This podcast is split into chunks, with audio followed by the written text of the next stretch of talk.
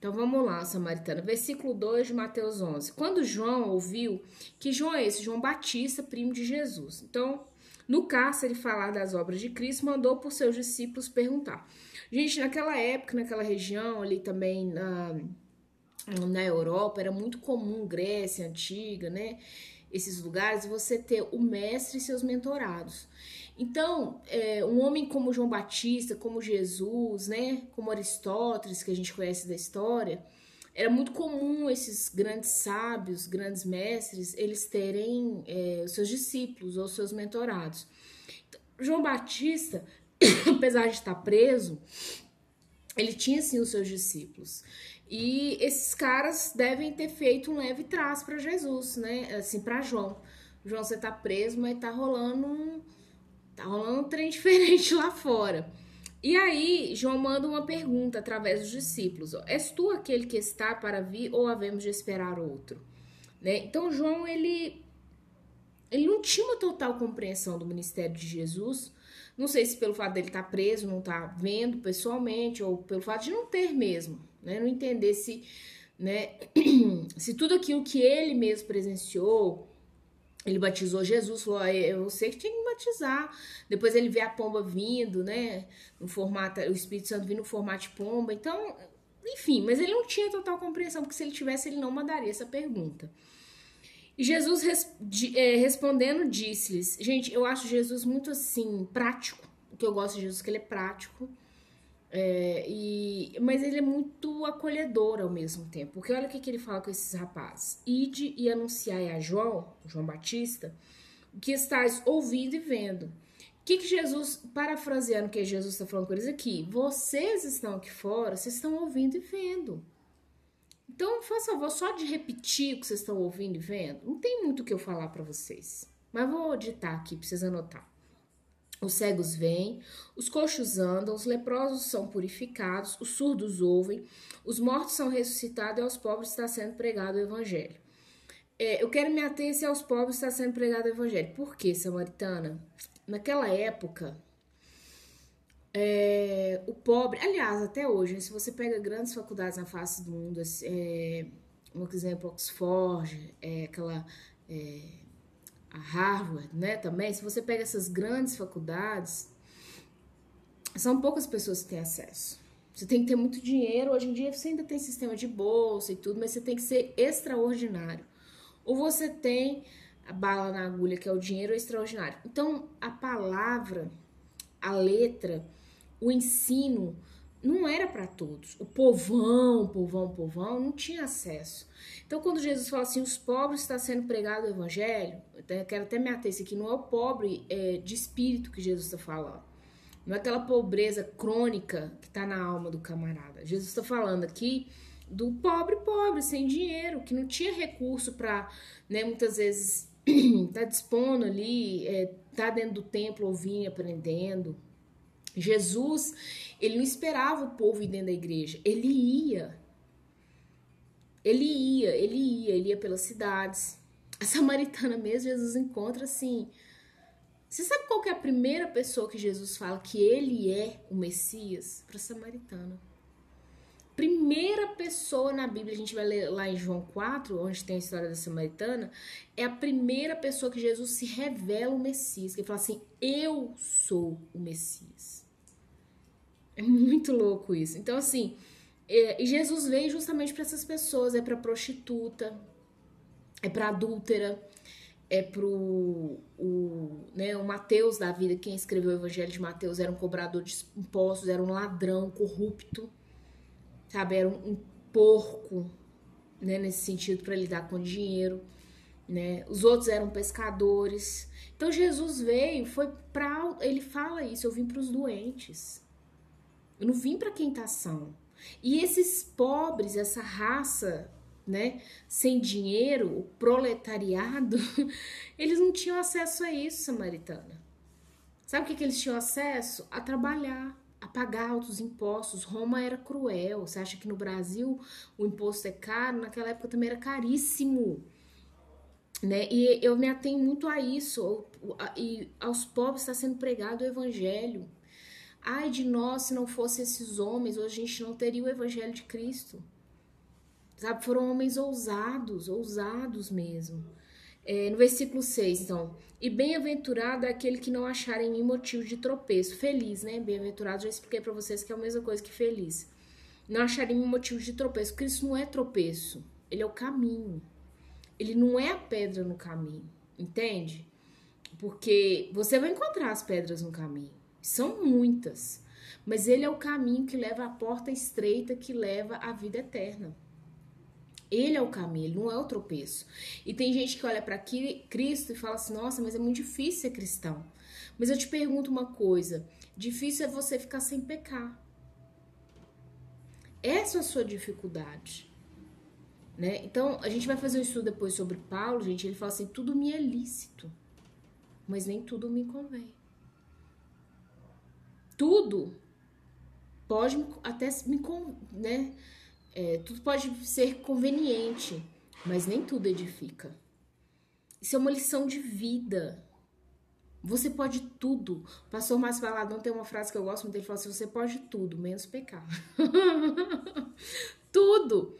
Mas você pode pintar o cabelo de roxo. É pecado? Não, a Bíblia não fala que é pecado. Mas e o seu coração? Entende? Ah, você pode é, pregar no meio da Praça 7, que é uma praça famosa aqui em Belo Horizonte, uma das principais no centro. É pecado? Não, nenhum. Entendeu? Então, assim, é, a gente tem que ter esse entendimento. E como nós somos criados numa cultura de pecado, quando a gente olha e fala assim, poxa, ser cristão é difícil, é chato. Eu não posso transar à vontade. Eu não posso fumar um baseado à vontade. É, eu não posso roubar uma moedinha ali, sabe? Eu não posso contar uma mentirinha só. Outro dia eu me peguei, gente, pra sair de uma situação, eu falei uma mentira com a pessoa. Sério, eu falei uma mentira com a pessoa para sair daquela situação. E depois o Espírito Santo dá uma cobrada, né? Quando a gente tem o Espírito Santo dentro da gente, não passa assim desapercebido. O Espírito Santo, ou oh, daquela cutucada, e aí? Aí eu confessei o meu pecado, pedi perdão ao Senhor. Falei, Deus me perdoa, mas eu me vi no, no labirinto sem saída. Né? Eu não queria, entre aspas, magoar a pessoa, mas eu magoo o Senhor. Né? E essa pessoa, quando descobrir a verdade, será que ela não fica mais magoada ainda? É isso que você tem que se questionar. Compensa, o pecado compensa, seja ele qual for. A mentira, né? É, é, é a fornicação. O que, que é a fornicação? Eu não consigo ficar sem. Não consigo ficar sem o trem, né? Ô Samaritana, se você soubesse o problema que isso dá, você não tem autocontrole. Autocontrole te custa um preço altíssimo. O autocontrole vai te cobrar, o não ter o autocontrole vai te cobrar um preço muito, muito alto. Então, é escolha. Eu tenho uma amiga que hoje ela é policial militar, gente. Ela usava droga. Ela ia pro motel com o marido, quando eu conheci ela lá mais de. Tem 16 anos que eu conheço ela. Mais 16 ou 17 anos. Ela ia para dentro do motel, ela chegava para trabalhar trincada. Que ela ia pro motel não era para ter relação com o marido. Era para eles usarem droga à vontade. E ela um belo dia acordou, olhou no espelho, e falou assim: nunca mais eu ponho nada disso na minha boca, nem no meu nariz, nem em lugar nenhum. Como é que você explica?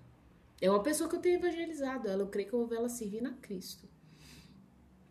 Mas ela tem experiências com Deus que mais que muito cristão. Então, assim, sabe? Custou alto para ela preço foi alto, ela perdeu um tempão. Já era para ser policial militar há 17 anos atrás, deve ter uns 6, 7 anos que ela se tornou policial militar.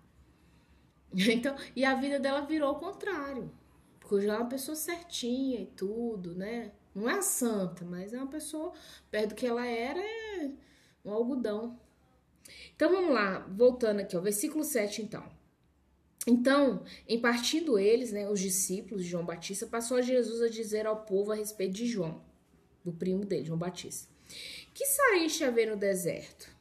Então Jesus começa a perguntar ao povo: o que, que vocês foram ver no deserto? Porque João vivia no deserto. E aí ele fala assim: um homem, é, um caniço agitado pelo vento. O caniço é como se fosse um, um bambu fininho. Aí que ele fica balançando, né? Com o vento ali. Pra você, é, visualizar, é como se fosse um bambu fininho e quando o vento batesse, ele ficava agitado, balançando. Jesus solta essa segunda pergunta. Aí ele vem com a terceira. Sim, que saíste a ver? Tá questionando, o que, que vocês foram ver? Aí uma outra pergunta, a quarta. Um homem vestido de roupas finas? É engraçado porque lá em Mateus 3, né? 4 fala assim que João vestia pelo de camelo com cinto de couro sua alimentação era gafanhoto e mel silvestre. Aí Jesus falou assim, um homem vestido de roupas finas, João se vestia, gente, igual um homem da caverna. Entendeu? Pelo de camelo e um cinto de couro, só para não mostrar, né, como se diz, os bengalos, né? as partes íntimas. E aí Jesus vem agora deitando bambu. Ora, o que vestem roupas finas assistem nos palácios reais. Então, se você for no deserto para procurar isso, você está enganado, porque quem põe roupa fina, bonita, tá no palácio dos reis. Não é lá que você vai achar. Aí no, 9, ele, no versículo 9 ele faz outra pergunta: Mas para que saíste? Jesus faz essa pergunta três vezes. Para que, que vocês saíram? Para que, que vocês foram lá no deserto? Gente, sempre que a Bíblia repetir uma coisa, você tem que se questionar o que, que ela quer te dizer.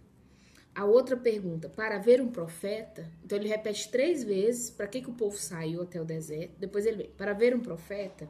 Sim, eu vos digo, e muito, e muito mais que profeta. É Este é de quem está escrito. Então ele vem falando sobre a respeito de João. Eis aí eu envio diante da tua face o meu mensageiro, qual preparará o teu caminho diante de ti. Malaquias 3:1. Em verdade vos digo, entre os nascidos de mulher, ninguém apareceu maior do que João Batista, mas o menor no reino dos céus é maior do que ele. Olha que interessante, entre nascidos de mulher, inclusive Jesus foi nascido de mulher, ele fala que ninguém é maior do que João Batista.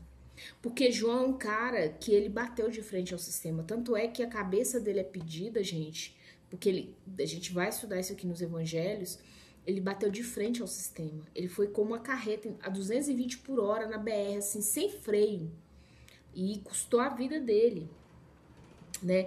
Mas ele fala, Jesus fala que no reino dos céus é, é maior do que João. E que reino é esse? Gente, o reino é diferente de paraíso. O reino você só ganha por força. Se você não se esforçar, a, a salvação samaritana, ela é gratuita. Você tem que ter essa diferença. A sua salvação, ela é graça. Jesus pagou na cruz. É como você chegar no restaurante, jantar e quando você pedir a conta, o garçom falar assim: aquela pessoa já pagou para você. Ou ah, tinha um cliente aqui já pagou para você. E isso é salvação, é graça que você acessa através de Jesus. Agora, o reino, o reino dos céus, ele vai vir por força, por guerra, por luta. Então, quem luta por este reino, para este reino, é muito maior que João Batista. Captou? Não é fácil entender, mas dá para compreender. Então, vamos lá. Eu mesmo tenho dúvida às vezes. Então, não é, não é fácil, mas você precisa entender isso. Isso aqui você precisa entender. Salvação é graça. É de graça. Você não paga por ela. Agora, o reino é por esforço. Versículo 12. Desde os dias de João Batista até agora, o reino dos céus é tomado por esforço. Versículo 12 que eu tô lendo e os que se esforçam se apoderam dele. Você só vai ter o reino do céu se você se esforçar, se você se apoderar dele. Para você se apoderar de algo que uma outra pessoa acha que domina, é força. Força no, na munheca mesmo, no, no músculo, nos braços. Versículo 13: Porque todos os profetas e a lei profetizaram até João. Então, até João você tinha profetas. E se o queres reconhecer, ele mesmo é Elias que estava para vir. Então, Jesus ele compara João Batista naqueles tempos a Elias. E Elias foi um cara de muito poder, tá? Elias botou a mão pro alto e falou assim: chove, para a chuva. Foi um cara de muito poder. 15. Quem tem ouvidos para ouvir, ouça. Eu acho isso fantástico na Bíblia. Quem tiver ouvidos para ouvir, ouça. A audição, ela só funciona porque existe uma frequência chegando dentro do seu ouvido. Você ouve uma música, é uma frequência. Uma pessoa fala alguma coisa, é uma frequência. Você tem que estar na frequência de Cristo para você ouvir. 16. Mas a quem hei de comparar essa geração? Com quem que eu vou comparar vocês? Olha o que Jesus fala. É semelhante a menino que sentados nas praças gritam aos companheiros. Chamou de criança, hein? Nós vos tocamos flauta e não dançastes. Entoamos lamentações e não prasteastes. Então, assim, ó, tocamos uma flauta, tocamos um bailão, ninguém dançou. Choramos e ninguém, ninguém chorou conosco. Então, Jesus compara a uma geração de criança dançar conforme a música, já ouviu essa frase? 18, versículo 18. Pois veio João Batista, que não comia nem bebia, e diz, dizem: tem demônio.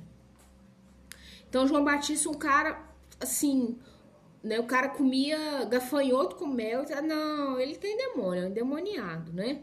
Veio o filho do homem que come e bebe e diz: Eis aí um glutão e bebedor de vinho amigo de publicanos e pecadores, mas a sabedoria é justificada por obras.